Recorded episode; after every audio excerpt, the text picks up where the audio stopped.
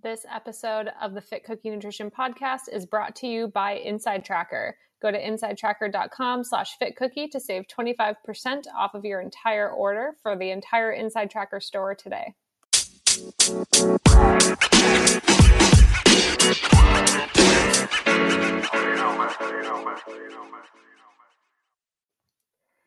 Hello, and welcome to the Fit Cookie Nutrition Podcast. My name is Holly Samuel, and I'm a registered dietitian, personal trainer, and master of education. And I am your host on this podcast. Today on the show, we are honored by having Thomas Bailey, aka Tommy Runs, on the podcast today to talk about his running journey. We dive into all things in his running journey, which includes veganism, sobriety, his super epic marathon PR that he literally just ran yesterday. So I was super excited to talk to him the day after he accomplished his Boston qualifying marathon time. He is also the founder of Chip Time Running Apparel, which is an apparel company that sells clothing to support the running lifestyle. And he is the host of his own podcast called Run Eat Sleep Show. I've been featured on his podcast before, and I knew that I had to have him on mine as well because he is just a fantastic human and awesome to talk to. And I needed to learn more about his running journey. So, before I spoil anything else about Tommy Runs and his running journey, I really hope that you are enjoying this podcast. And if you are, if you could leave me a five star rating and review, I would really appreciate it so that other people can find the podcast and hear cool stories like Tommy's, just like you. And just so you know, too, I do read all of the reviews. So if you read it or if you write me something, uh, I'll get to read it and it'll make me really excited and I'll do a little happy dance. So if you want me to do a little happy dance, if you could write a review for the show, I would really appreciate it. Now, before we get started, I also want to thank everyone who has been listening to the show so far. I know we have been underway for a little bit less than a year in the making. And I'm just super grateful to have all of you listening to the podcast because I've it's really given me the opportunity to talk in more detail about super cool topics, have really great conversations like this one and with many other people as well. And I would really like to continue doing it. So again, if you want to leave me a rating so that I can keep doing the show and so that more people can find it and benefit from the stories and information that um, come from the show's episodes, I'd really appreciate it. But without further ado, let's get into this episode with Tommy Runs. Hi, Tommy, and welcome to the podcast. I'm so excited to have you today. Hey, how's it going? How are you doing? Good. How are you doing, sir? You just did a big thing yesterday.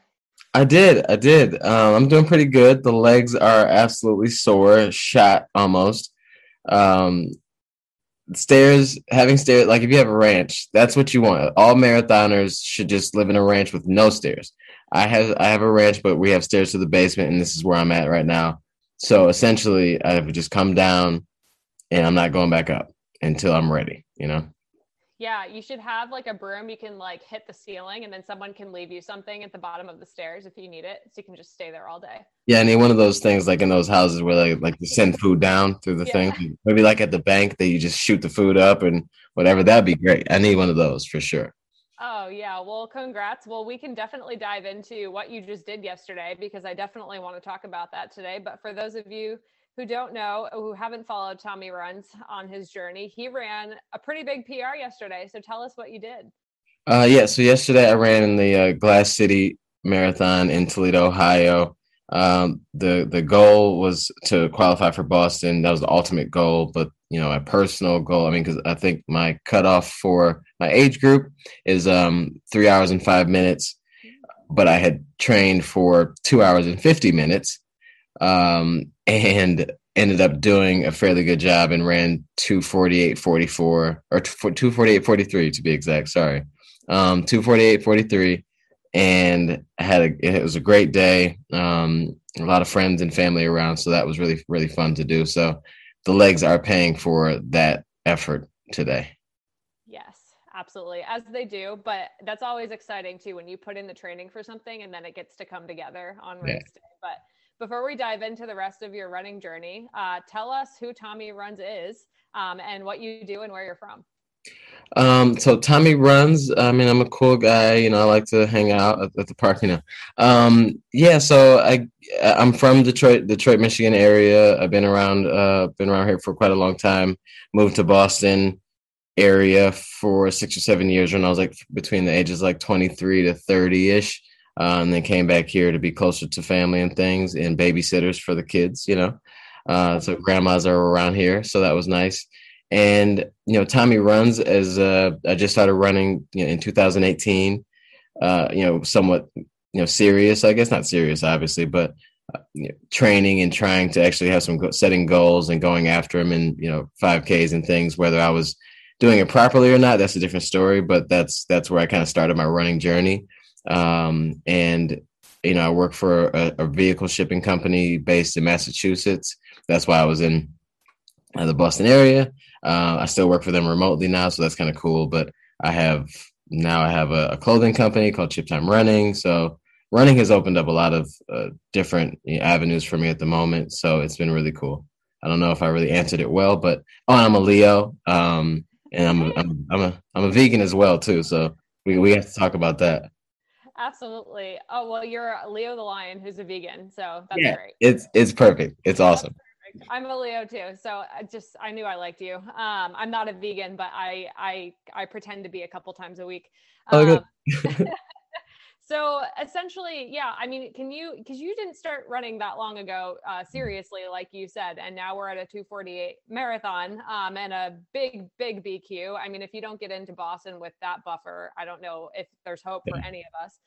Um, but can you talk a little bit about like your background with running like kind of when did you start and why and you know how, how did you kind of get started with that journey because i know it looks different for a lot of people and it seems like you haven't been running like your whole life like some yeah. people run 248 marathons may say yeah uh, so um the first time like i actually tried to run any like a uh, first time i ran a race was in the thing in 2015 my sister uh was you know kind of like she calls like a hobby jogger type of thing. But she had run the Savannah Bridge Run um, a couple times and was like, "Hey, you should do it with me," because basically at the time I wasn't doing anything. So she's like, "Hey, let's let's do this. Let's train together." So I was like, "Sure, you know, it's uh, three miles. I'll I'll try to figure it out, and I'll, I'll go with you." And I my that training for that was like literally I'd run one mile and get tired, and then the next day I try to do two, and I think I had got up to maybe four and a half miles and I was super pumped about it. And there was no like pacing, you know, plan or anything like that. Uh, and I went and ran the race. Savannah Bridge is a very tall bridge. Um, and at one point, and I remember looking down at my feet, trying to make sure that I was actually moving forward because it just felt like I was like just jogging in place. It was the worst experience ever.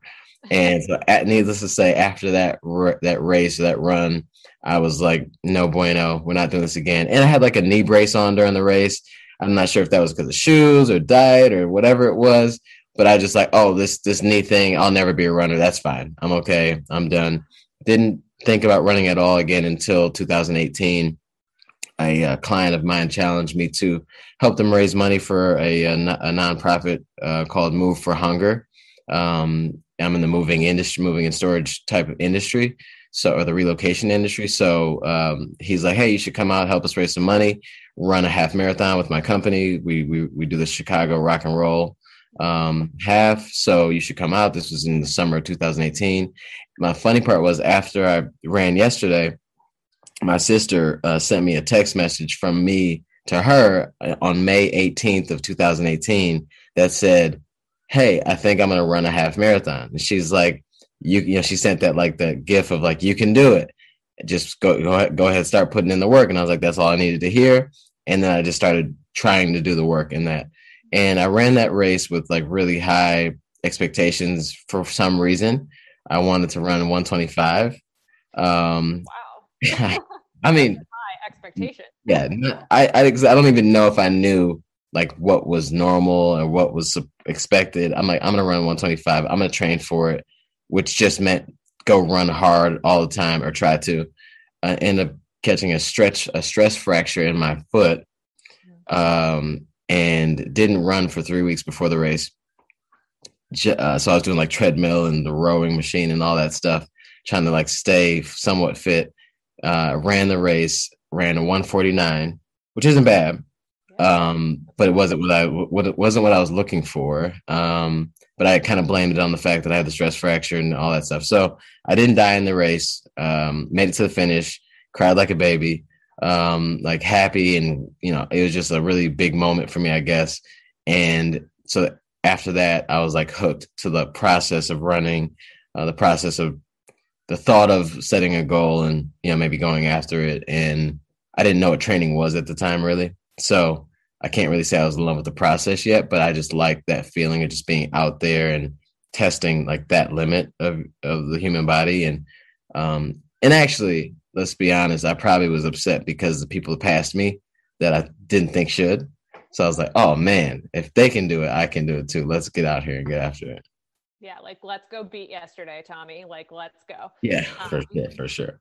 Well, that's pretty crazy that you did like your first half marathon after having a stress fracture like and did really well i mean especially for a first race like that's that's a great time and like full Kellyn Taylor like running a great time on a broken foot yeah um, right exactly great well and i was gonna say like um you had done the Savannah Bridge race with your with your sister and didn't have a great experience and then you did this and had a complicated experience but it finished mm-hmm. with you wanting to do it again which I think mm-hmm. is really interesting and and the most important way to kind of kick off your running journey. And one question I have too like cuz you kind of went from yeah, my knee kind of hurts, don't really want to be a runner to I have a broken foot, but let's run a half marathon. um, like when you learned how long like a full marathon was, were you ever kind of like, yeah, I'll never do that? Or were you like, know, oh, yeah, yeah, no, I think, um, uh, I think that I, yeah, when I ran the half, I didn't, it wasn't like, oh, I could run a full. It was just, oh, I'd like to try that again and maybe try to get better at this thing. Um, and the first time when I had the, you know, the years ago when it was the, when I ran the 5K with the bad knee thing, for some reason I had, I think I, I, I think I figured out that it was more about like a diet and lifestyle situation than it was, you know, having a bum knee or something like that. Because I had, I was in the gym and I had a lot of life changes, like stopped drinking in 2017. Um, I started running after I had gone vegan, so I felt different and had this different level of energy that I wanted to use. So I was in the gym and all that stuff, and I figured like the knee thing was gone, and it was. I didn't have to wear the knee brace or whatever. Um, I think the the doctors told me the right thing in the with the foot because it was like it's just overuse, too much too fast, um, and I didn't have proper shoes. I think I was wearing like those. They, weren't Nike Frees, but they were like the the the Adidas version of those, like the ones that you can bend in half. You know, with no, I was wearing those because they were in the running section of the website. So that was, you know, like that played a lot into it. So I wasn't like, oh, running caused this. It was just maybe, you know, my lack of um, experience. So after I ran that race, I reached out to a couple people because I was posting a lot of the, you know, runs and stuff like that. And some this guy was like, always commenting on my stuff and you know kind of nicely and things.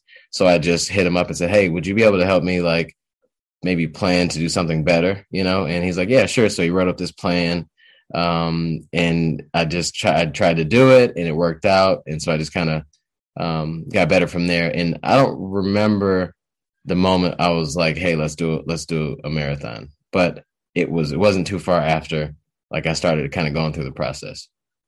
Yeah. And that's like that's one of the things too that makes me crazy about beginner runners is like if you just don't get the right guidance or if you get told like oh you're just going to have a bum knee forever or like yeah.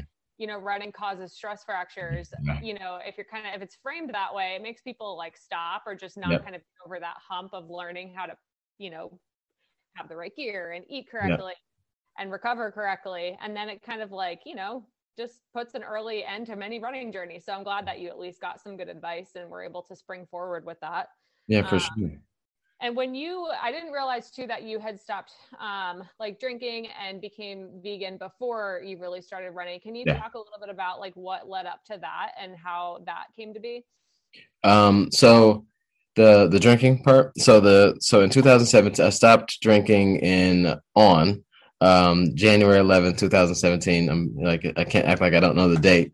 Um, and it, that came about, you know, just because I had, I mean, it, I was definitely an alcoholic. Um, and technically, like in my opinion, and the way that, you know, I've worked the programs and things that I still am.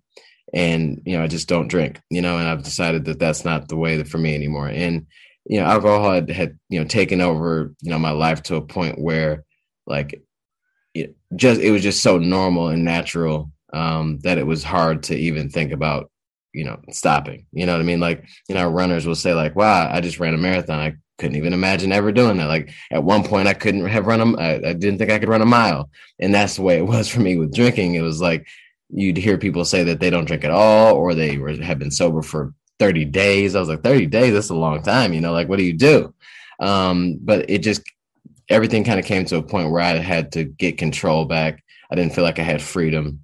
Um, and so when you when you go through like a New Year's resolution and you're like, hey, I'm gonna I'm not gonna drink for a month, or and then you don't make it for you make it like three days.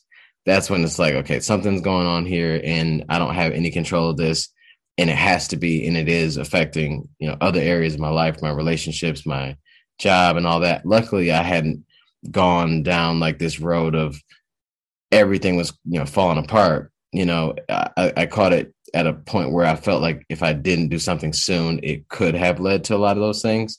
Um, so i don't think i hit like rock bottom i guess people say from the outside looking in but i knew inside i was just a wreck you know and i needed some type of freedom from that.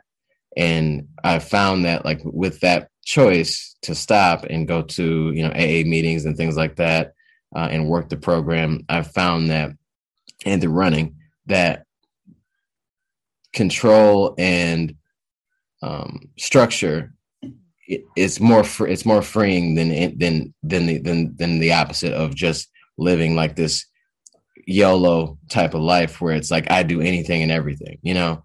Um, and to, at the at the it, we pay a cost for so many of the things that we consider like the YOLO lifestyle. You know, like you should be able to go do and whatever you want, but having some type of control and guidance to say like, but it's I'm going this direction, you know?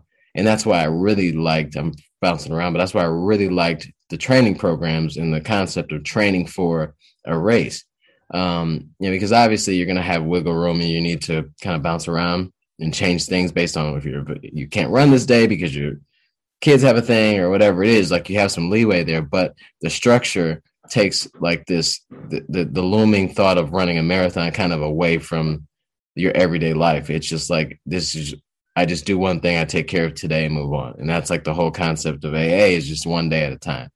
Um so anyway so I, I stopped drinking then and that led to me getting in the gym because all of a sudden i'm like wow no one goes to the gym drunk. You know not no one but most people don't.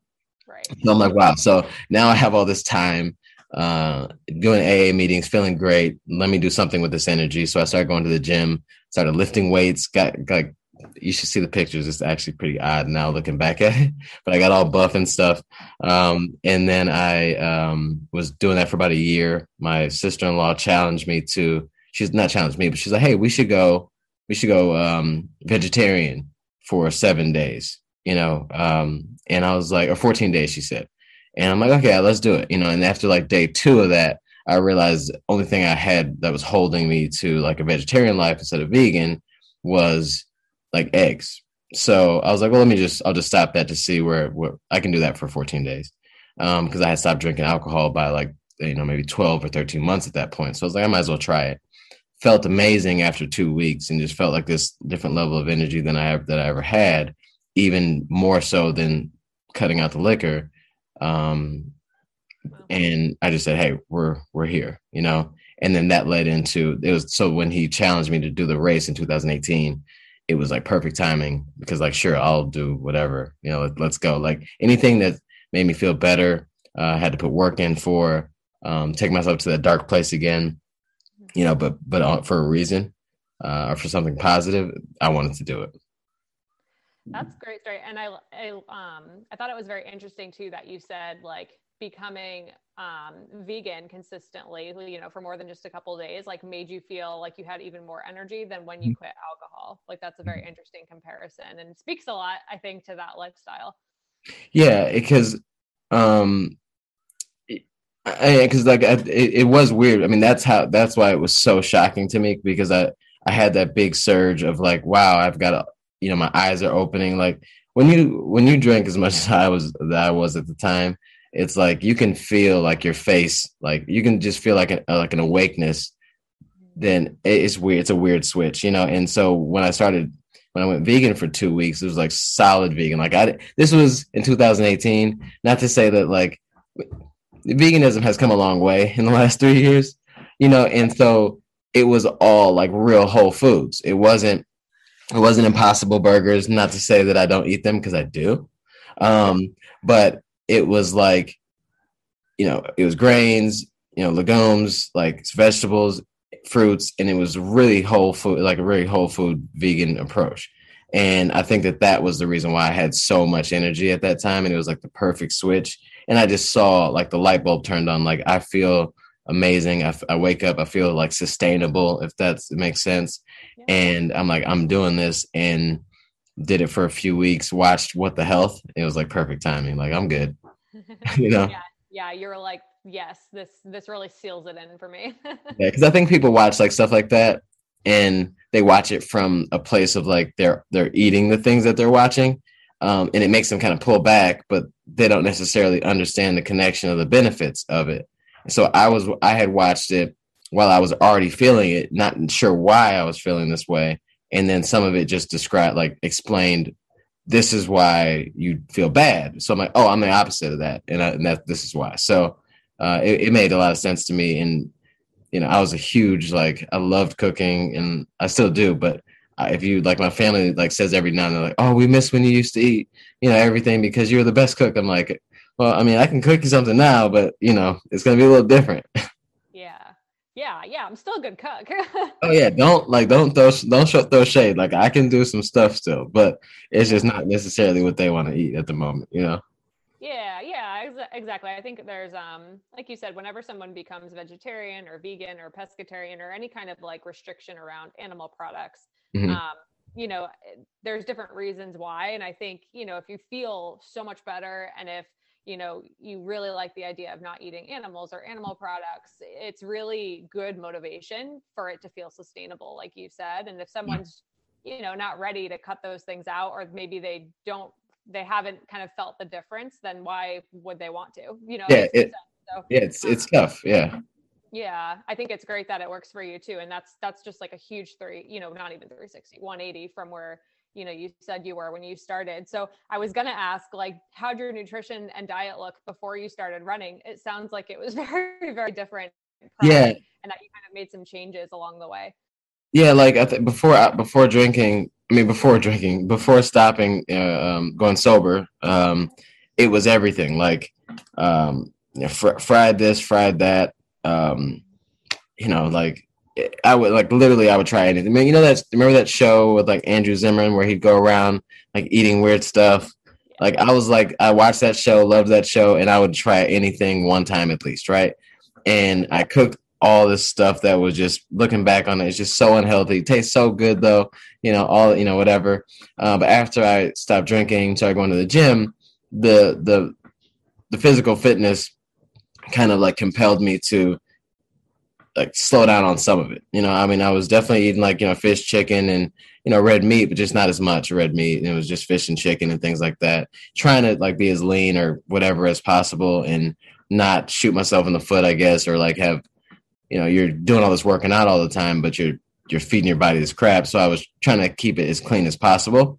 So like I was aware, you know, and I knew people that were, had been vegan for years and admired their that that discipline. So like I kind of leaned more towards that in without kind of without knowing it. And so that's why like when I decided to do this challenge, it was really easy for me to just say, okay, let me let me try this out because I'd seen people that didn't look like the whole, you know, usual vegan looked, you know, like that whole when you think of a vegan, you think you don't think of you think of something that like you don't want to be, you know, but I knew a bunch of people that were like that uh, were, were vegan at the time and they were just fine. They were healthy, strong, and all that. So I was like, yeah, let me try it out. Oh yeah, absolutely. It can it can totally be done. Like you said, you didn't just say, "All right, I'm going to go from you know the the regular Doritos to the purple ones because those are vegan, and I'm just going to yeah. switch to Oreos because those are vegan." You yeah, know? I didn't find out Oreos were vegan until well into my vegan journey. And the moment I did, it it I've, there's a packet there's a thing of, of uh, Oreos upstairs, and. I mean, they like the my family needs to hide them, like because there's a problem. There's a problem there, and I need to I need to I need to think about that. I need to self. a really good day when you found out that Oreos were vegan. It was the best. It was the best day. Like, and because I hadn't had them in so long anyway. Because when I was drinking, um, I'm sure you probably know the reason, but when I was a drinker for a, a long time, like I didn't like sweets. I just didn't bother with sweets. I didn't need them. I didn't want them. Um, at parties, I just wouldn't have the cake. You know, like I just didn't want it. And as soon as I stopped drinking, like a week or so later, I was like, wow, this cake is pretty good. And then you just then it just took off. You know, like I had to like get that under control because I'd never been a sugar type of guy. Uh, but now I just I'm a you just got to keep it away. Yeah, stop drinking, add running. That's like a that's a perfect storm for having a sweet tooth. yeah, exactly right. Yeah. Yeah, well, that's awesome. And in terms of, um, you know, it sounds like starting running and even starting to lift weights before you were, you know, considering yourself a runner, that really helped, like, um, you adjust like your your nutrition because you wanted to be able to recover and like go back to the gym and do the right. workout again and not feel terrible all the time when you started running more seriously like you know whether you know it was 2018 or even beyond like how did you find it did you find like it shaped like your image of self or like kind of how you prioritize your goals at all like in your day? Like how did it affect things outside of running i guess is what i'm trying to ask. Um i don't like in the beginning um yeah and i think it took a while for like that to happen where i was like oh this uh, and you have to kind of sit back. Like a lot of things, you just have to sit back and actually uh, just think about how whatever you're doing in life affects the other things, you know. Um, and it was one of those moments where it's like, I think the the when it really happened was when I did my first actual like training block for the 2019 um, Detroit Free Press. So in in January or some something like that. I think I texted my sister. All right, I, I finished a race and she was really impressed with the time. It was like a half marathon through like the woods or something as a trail race. And she's like, "Wow, you're so fast. You should qualify for Boston because she, she lived in Boston for a little bit, the same area as I did. Um, and she'd be like, "That'd be really cool if you could go back and run, you know, run the race."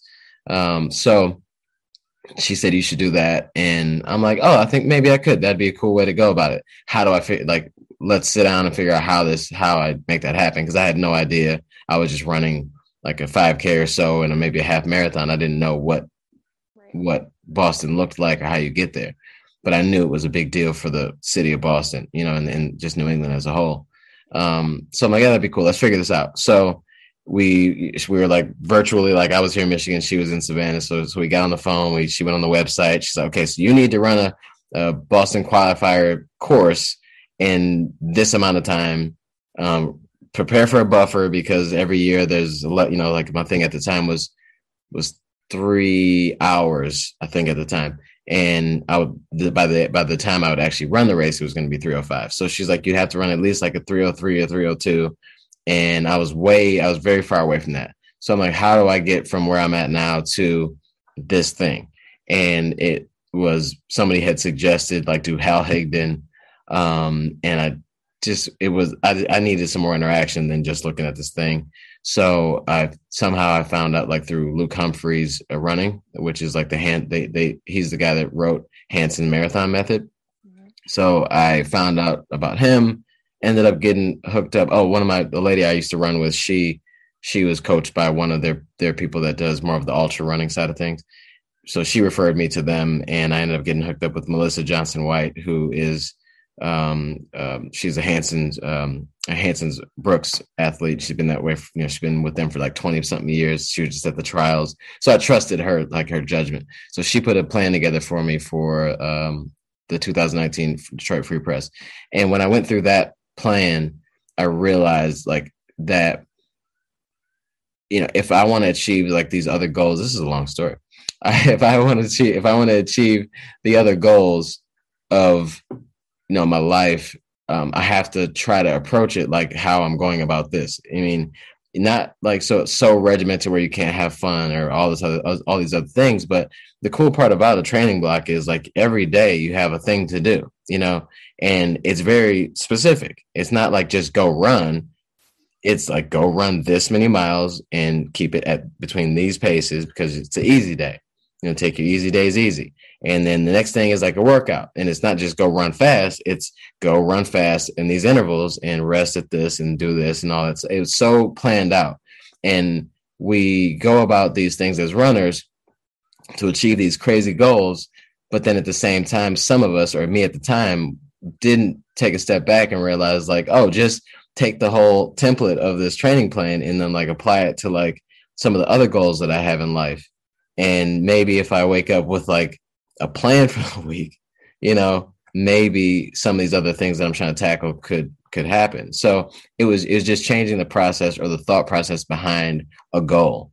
Um, a lot of us do goals and we say, "Oh, I want to be a, uh, don't know, I want to be a millionaire," right? But then we don't have a thing behind it. But we say we want to Boston qualify or something, or want to PR my next race.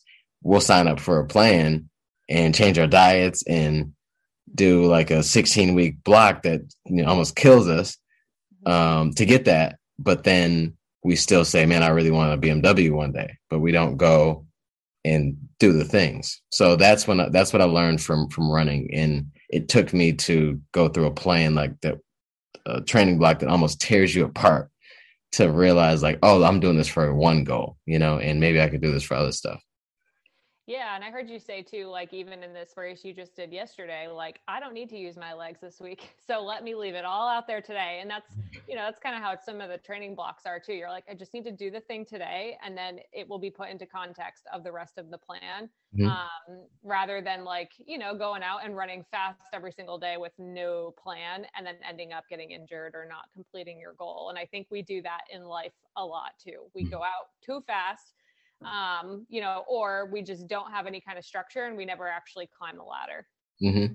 Yeah, because it's like uh, even even like most training plans, like the beginning of them are you know about speed, and then the second half are normally about strength, and that's just another la- layer. Like you're already I don't know how many days is in you know the the 16 weeks or whatever, but each day is planned out already anyway. But then on top of that, they're separated in these segments, like of one's very specific to speed and all that. Then towards the end, where you get close to the marathon, it's about strength and being able to handle or hold that set pace for you know longer periods of time.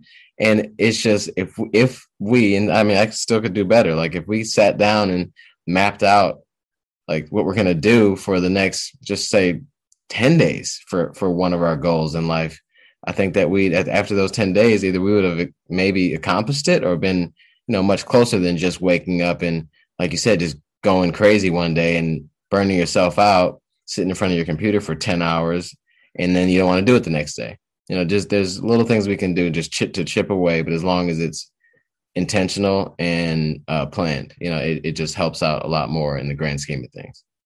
Yeah, absolutely. And like you said, I mean, that seems to be a way that you've thrived in the past. Like, do you find like having the structure with um, you know b- becoming sober and having the structure of like a training plan has helped you like achieve your goals. And do you find like having that accountability or that structure in some way to be helpful? Mm-hmm. yeah for sure. Like I, I just i think it just like a lot of people say when you know you find out you you learn who you are like in a marathon. Like if you run 26.2 miles you'll find out some things about yourself that maybe you didn't know before and I'll go even further to say, you know, if you do a training plan with an aggressive goal um, for 16 or 12 to 16 weeks, you'll find out you'll find out a lot about yourself like when you don't feel like doing things. Um, so I think I, I I lean on who I am as you know Tommy runs as the runner when it comes to other things in life, like just the concept. But running reminds me a lot of like sobriety or you know the the you know AA 12 you know the 12 step program and the concept of just taking it one day at a time I think that's what I take away a, a lot from is there's a plan. They're not just saying take one day at a time and let it just come to you and who cares? It's just one day at a time. It's like the plan is to remain sober. The plan is to get faster and run and but you just have to just deal with do the next right thing like at this moment you know? Um and do it to the best of your ability and make sure you don't drink today. But then also for me as a runner it's like make sure you go put that 10 miles in or whatever it is. So i think that as i take that away it's like when i wake up in the morning i want to make sure that that i don't get too far ahead of myself and start thinking about you know stuff you know so far out that i have no control over at all um and just dismissing like today. Because we do that a lot too. Is like you know we get so wrapped up in a big goal for work or something like that um that we forget about you know representing our full selves and being happy and doing things today that we can do to make our families happy our nor- our normal lives better stuff like that. So that's what i take away from this whole thing is you know the structure obviously but then just taking it one day at a time and living and doing that day the best as the best you can for your loved ones and yourself. Yeah. And like to bring it back to the training plan too like if it's an easy run make it the best easiest easy run that you could make it and if it's an interval workout you better work hard for those yeah. interval workouts um, Hey, everybody. I just wanted to take a minute to thank our sponsor for today's podcast episode, which is Inside Tracker. When you do what you love, like running, racing, enjoying the great outdoors, you want to do it for life. Inside Tracker can help. Inside Tracker was founded in 2009 by leading scientists in aging, genetics, and biometrics. Using their patented algorithm, Inside Tracker analyzes your body's data to provide you with a clear picture of what's going on inside you and to offer you science backed recommendations for positive diet and lifestyle changes. Then, Inside Tracker tracks your progress every day, every step of the way towards reaching your performance goals as an athlete of any level so that you can live a longer, healthier life. For a limited time, Fit Cookie Nutrition podcast subscribers can get 25% off of their entire Inside Tracker order. Just go to insidetracker.com slash fitcookie to take advantage of this offer, or you can visit the link in the show notes. Now let's get back to our guest on today's episode. Um, and in terms of like your your first marathon that you had signed up for and trained for, can you talk a little bit about like how that went and then how the progression of getting your BQ because we know how that ends because you got it, um, yeah. how that came to be and like the, some of the work that you put in. Um. Okay. So, uh, yeah. So I got with Melissa uh, for that one, and it was like a rush plan actually, like because I found her. It was in October. It was October twentieth, I think, was the race. I found her like in August, so it was a, kind of a short plan um, but we figured it out. My goal for that was to run 315. And not that I, that was nowhere near a qualifier. I wasn't trying to qualify. I was just trying to see if I could run, you know, close to three. And 315 at the time was based on something that I had done, I think in the past. I think I ran, I don't even know what the number was, but I think it was like a 139. Um, and that doesn't even break out to like 315, but I wanted to be aggressive and go with this plan. So I ended up running 313 30 uh, my first marathon. And then I was like, okay, what's next? And we just took it from there and did a half marathon to get that PR down. Um, and that was 2019. And I was going to plan on running the 2020 Glass City Marathon. So I just the same race I just did yesterday. But then obviously, you know, COVID happened. But leading up to that plan, that was my second marathon training block that I was going to do and I ran in the uh, Atlanta Publix half marathon the day before, the day after the Olympic trials in Atlanta. So I got to like see all the yeah I saw all the yeah cold and windy, um, but I saw the I got to see all the pros you know go running by and saw them and saw the the, the win and all that stuff and saw Aliphine do her thing and and and, um, and Galen Rupp run past. It was really cool. Uh, but then the next day, it was part of the plan was to go run this half and just to see where you know where I was you know, fitness wise. And Atlanta's hilly as heck, and I ran one twenty four oh five. So I'm like, okay, well that that's we're right where we need to be. If I can run one twenty four oh five here, this should mean sub three for sure. And I was training for two fifty six at the time, so like that's let's let's go. And I was ready to go. They canceled Glass City like three weeks before the race, and then I didn't know what to do set my sights on like a marathon in the fall. Ended up getting a stress fracture in my tibia, right? Yeah, tibia, uh, left tibia, and that was like in July ish. because I was still training and trying to like keep the miles up, do a couple five Ks here and there, but it just I just ran myself into like the ground. And I and it wasn't necessarily I don't think it was the volume. It, I wasn't doing all the other stuff. Like I wasn't I wasn't doing anything. I was just running. You know, like I was it's like you know, you're busy, you have a full-time job and kids and a wife, you're like hey, like I'm doing 50 something miles a week. Um, I don't have time for like foam rolling. I mean, I foam rolled when it started hurting. I foam, I did all that. I started stretching when it was hurting, you know, I put ice when it was hurt, you know, like I did everything as a, as a, as a reaction. Um, and it wasn't, nothing was proactive at all. And I just ran myself into the ground. I probably should have stopped, but I didn't. And then next thing I had a stress fracture. So I was out from July to, um, like November like because I tried to come back too soon and then I had to sit back down. It was really it was really bad, and so just it killed me to not run for that long, you know. But I think maybe I just needed that rest, so it ended up kind of being a good thing. Then I signed back on for like once I started running again, ramped up all the way through November, December.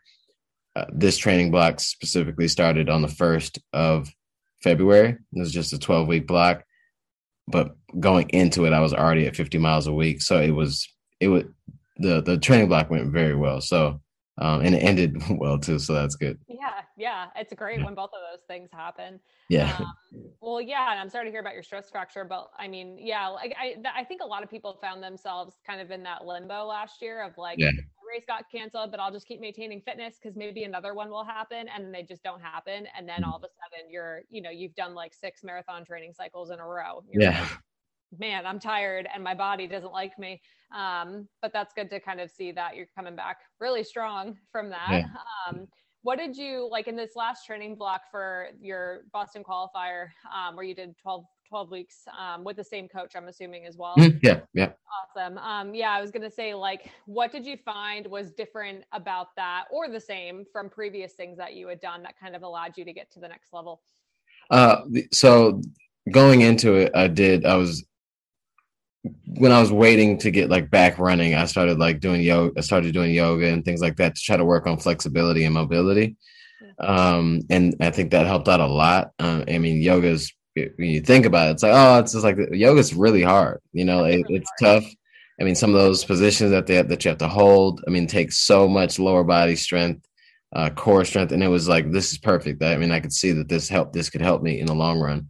Uh, no pun intended. Um, but so so it was uh, it was that um and i started I, I learned my lesson and i did more strength training. Um foam rolled when i didn't feel like i needed to just because got like a rack uh, what's it called? The um lacrosse ball to you know get in those spots. I started going to a massage or like a recovery place here in, in detroit. It's called a ramp detroit. And went there to get a sports massage every like once a month you know um, just to work on some of the things that maybe I don't see or can't feel. And I mean, I, I really attribute the success of this block to doing the proactive work when it comes to like, you know, maintaining and taking care of your body.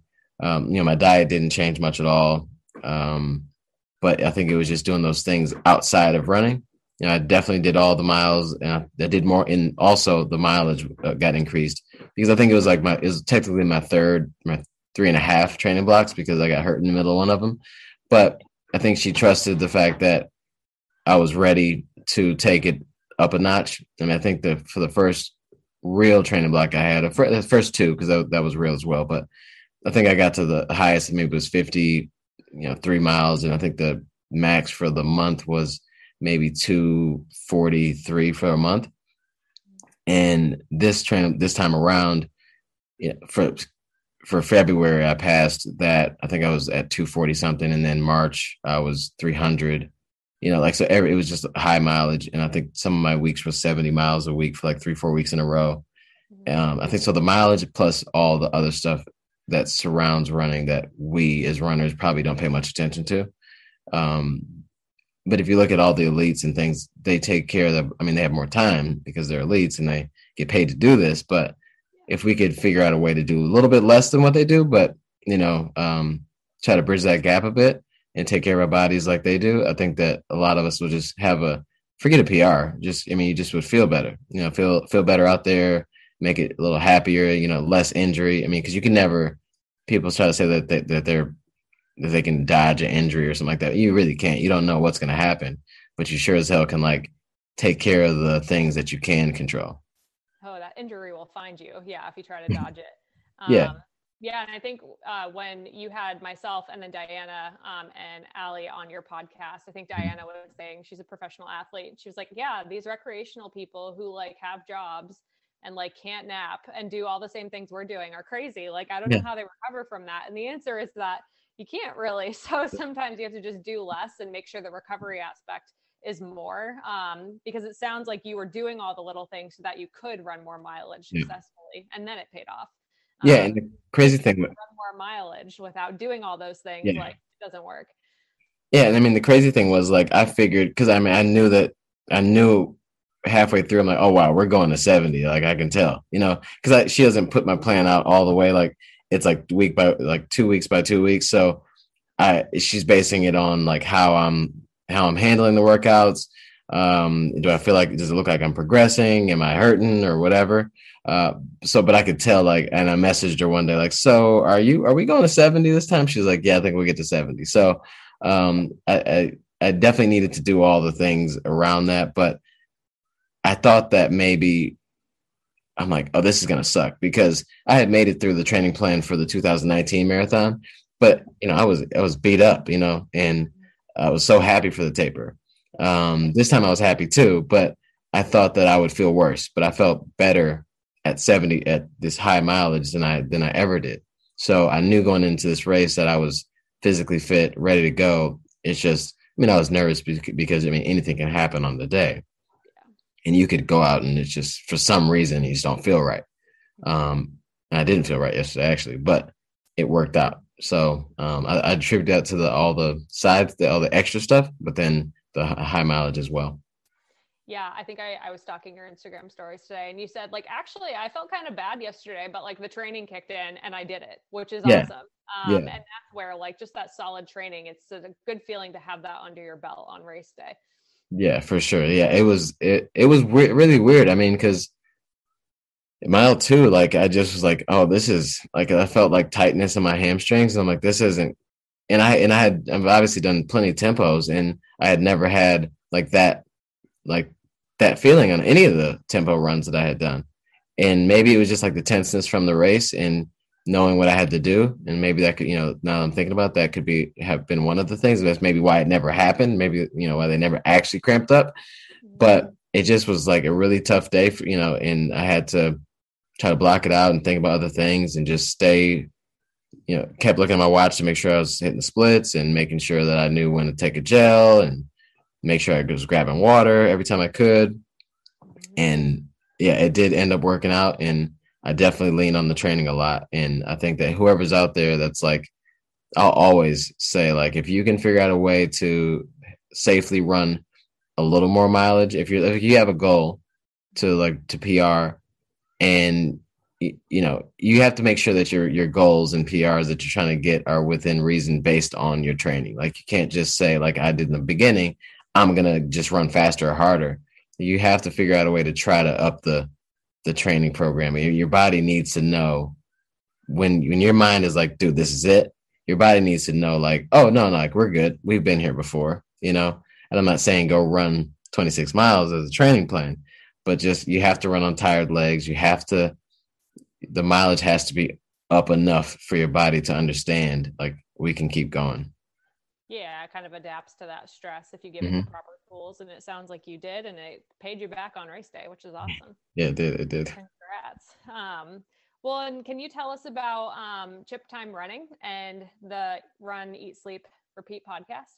Yeah. So yeah. So Chip Time Running. I started Chip Time Running in in May of of 2020, um, and I I had I heard Run, Eat, Sleep, Repeat on it was one of the races. I think it might have been like the Ineos like 159 challenge when Kipchoge ran, you know, 159, 40, whatever he did. Um, he did that the day before my PR at the Chicago Marathon. I like woke up to that news and we were all at the start line like, let's go. go. We can, we can run to, we can run, run sub two any day. Um, yeah. so he uh, when he did when uh, when he when he ran that, someone I think one of the announcers said, "Run, eat, sleep, repeat" is like the lifestyle, and I'm like, well, that's perfect. I mean, that's a runner's life, you know. So I'm like, I wrote that down somewhere, had it on my phone. I was like, oh, it'd be really cool on my phone if I did like a red bar across the front and had run, eat, sleep, repeat like on my lock screen. Yeah.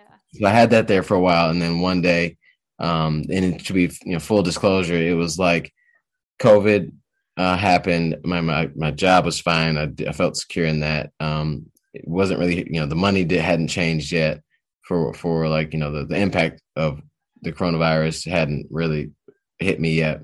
Um, but then also like the resurgence of you know Black Lives Matter movement. Um, I mean, it was always going, obviously, but it you know got brought to the forefront with you know with um, things that were happening last year, like George Floyd and uh, just too many other names to even you know mention. It just made me as a as a black you know man in this country with black kids, you know, family. Um, I needed to feel the same. Part of the, some of the reasons for this for the, for me to to stop drinking was I needed to feel more control or of some sense of ownership or freedom from other things. You know, like things on the outside that have so much control on like all of our lives. You know, and also I wanted to make sure that like I can't pass my job, uh, like my director of client development to my my son or my daughter, but you know, even if it's something small, I can, if something happened, they could have chip time running, you know, let me start something. Let me try something. Let me have some sense of ownership here and show the, show the kids that not only running, uh, setting your, setting your mind on something in a physical way, you could do it because that's cool because that teaches them lessons too. But in this world that we live in, you know, running, not everybody's going to be able to go run 220, you know, in a marathon. So you have to, I wanted to be able to show them too that like they're, I'm learning from this running process that I can set a goal, do something scary and, and risk it and put my name and, you know, money out there to start like a, a clothing company, I guess, out of nowhere. Uh, and I just wanted to do that from that standpoint and just needed to be more secure. And not that we're making, not that chip times that, that like rocking and rolling yet, but just some way to have something outside of like the normal construct of like a job job you know um, and my kids have been watching it and they've been really liking you know being a part of it when they can and you know and i've heard like my son like t- tell somebody else randomly about it. Like it's like dude you don't have to just go around you know saying yeah, this let, him, let him do it. He's probably like super cute too and like he'll sell yeah. your clothes yeah yeah exactly exactly. And then um so that started in may. That was going pretty well. Cool. I did the run, eat, sleep week a couple times where I wanted people to, it's like I wanted to create some type of buzz around the concept of just like living a, a runner's life, a healthy life, you know? And I wanted people to run one mile, post a picture of it, um, run, uh, eat one meal a day that's like healthier than normal. And, and as a vegan, I was like vegan if possible, just for a week, you know, just one meal too, like not the whole thing. And then sleep six to six to eight hours, right? And people were doing the run thing, you know, run, walk, jog, whatever. The eat part was getting a little sketchy. You know, people were like sending me, people were posting pictures of like broccoli, water, and like an orange. I'm like, bro, like you know that there's so many other things out here. And then and then people just weren't really sleeping. Like people would say, man, I only got four hours, I only got five hours. So it just like, wow, there's something there, you know. And one day I wanted to just randomly talk to somebody on a on a on a Instagram live. But he's like, yeah, I'm not really. That's not my thing. And then I was on like a long run and it hit me like, oh, the run, eat, sleep show. Cause the shirts say run, eat, sleep, repeat, the run, eat, sleep show. So I started it and did my first episode. People said this cool. We like this. So I just let it roll. And now we're like at episode like 45 or six or something like that. And it's been really cool. And I've had the chance to interview some really cool runners. So, and, and you too No, thank you. I'm like, yeah, I'm flattered to be included in the really cool runners category. Yeah. Um, yeah. No, no, your show is so great. And I, I love hearing about like the kind of very like organic, like raw kind of upbringing of your company. And then also the podcast too. Mm-hmm. Um, you know, I think it's there's never like a perfect time to launch something big and scary like that. And I think if we're all kind of stuck in our homes and, you know, luckily, like you said, you weren't impacted financially too much by COVID, but you know, by all means, you never know. yeah, you don't. And ha- wanting to have like a legacy or something to leave your kids that's more tangible um, i think is important too. And it's great that it's kicked off and you've yeah. like you said you've interviewed some great people and you're super good at it. Your show is awesome. So people should well, check yeah no i appreciate that. Like when people go oh man you're such a good host i'm like i'm not like a good host at all. Like i'm just i just talk about whatever and i try to i and i think the the cool thing about the what i wanted to try to do was you know have like normal conversations with people that are smarter and faster than me you know? Like talking to you i feel like i mean you know so much about dietetics. Whoa big words for me you know? Yep. So but i mean you know so much about that world and i want you, you know, a lot of podcasts and like information you get just flies over your head, whether it's about running and people's VO2 maxes and all this other stuff that doesn't matter to normal people. And it's not necessarily like I can't w- listen to it and go do it because it's just so far out of my reach. I wanted to get like you know folks like you and and some of these people that are winning marathons at like crazy elite levels. I wanted to get them on a show to talk to them in a relatable way that someone that's you know running that's trying to run a PR of six hours in a marathon can take away from and learn from like a Jared Ward and also somebody listening that's faster that runs a 230 can listen to that same interview and take almost the same thing away that has nothing to do with running intervals and all that stuff. Like i asked you guys on the show like hey what what how can someone get faster? And no one even diane who is a an elite marathoner uh, an olympian no one said uh, intervals or long run or anything. It was about the stuff that we all can need to know and take away from this whole running experience. So that's what I tried to do. So I appreciate you saying I'm good at it. no, it's it's great. And um, I was gonna say too, like how how actually how old are your kids? My my daughter's 13 and my son is 10. Oh, cool. So like, I mean, I was gonna say, do they like listen to your episodes? Like, do they kind of know who you interview or the caliber of it at all? No. No idea. I I talk about it and they go, my daughter's like, my son doesn't even, I don't even know if he, barely responds, but it's like my daughter's 13. So she goes, Oh, that's cool. Like just like that every time. Oh, that's cool. So I interviewed, I'm not sure if you're familiar with Knox Robinson. Um, yeah, yeah, Black Roses. So I interviewed him and I was so was, I was like, I was really excited about it. Like, I was like, oh my gosh, this is it. Cause I heard his one of his episodes or his interview with like Rich Roll. And I was like, oh man, like this guy's like and I really related to like the way the way he talks, the way the way he rolls, you know, all that. So like to have him on the show was really dope, and he like legit chilled and like was burning, you know, in, like not incense, but he was like burning like um like sage or whatever. Um, and it was just wild. Like it was a good thing, and it was cool. Like he was Knox was at the race yesterday. Oh, he was. Yeah, like I don't know if I'm supposed to say that, but he was at like he was at the race, like with it was like camera crew and all that. So it, yeah, mean, a few of my friends that were doing like they're helping do like a documentary for like something he's he's got going on. But like I, went when my daughter met him, he was at the house and all this other stuff. Like he took pictures of the stuff behind me, and I'm like, when he left, I'm like, you remember the guy I interviewed? She's like, oh yeah, that's cool. Like I'm like, you are just the worst. Like this dude was just in our house, and like any other runner would be like, oh dude, that's Knox, you know. But she was like not having. She's not having it at all. She's got to play it cool. Yeah, of course. Yeah yeah, she's got to play cool. And well, and you know, they're listening. Like you said, your son's going out going, Hey, do you know about Chip Time Running? It's a great yeah. clothing company. I mean, so they're totally into it. It's great. Yeah. Yeah. They just don't want to let me know. I get it. Right. No, they can't let you know because then then it's not cool anymore. yeah, yeah. Like they can't like they can't let me think that I, I that I'm cool. Cause then if if I think I'm cool, it's all over because I get a little wild if I think I'm cool. That's awesome. I love it. Well, yeah. And where can people find the Run Eat Sleep Repeat show and Chip Time Running? So Chip Time Running, they can find both on, on Instagram at, at Chip Time Running. So it's like, you know, like your chip time for your bib, you know, uh, when you cross the finish line. It's not about your watch time. It's about the chip time. Uh, so Chip Time Running on Instagram. I do the, the clothing line um, is on website chiptimerunning.com. I was going to do the www part, but that's kind of weird. So chiptimerunning.com and then also on Instagram it's at chiptimerunning. Awesome. Awesome. And the Run Eat Sleep shows there as well. Run Eat Sleep show is there. Um, I do the episodes and all that stuff through that as well. So um, it's it's all it's it's like it's cool because they they can find it on the podcast platforms as well. So anywhere you listen to podcast platforms, if you're out there running and doing whatever you need to do, working out, you can listen to it. But then you can go see like the live version of it. Um, not live anymore, but the IGTV the IGTV version of it, and it's um it's been pretty cool. And they live there, so soak it all up. Yeah, well, you record them live too, so if they want to like you know come in for an episode and watch it live, they totally yeah.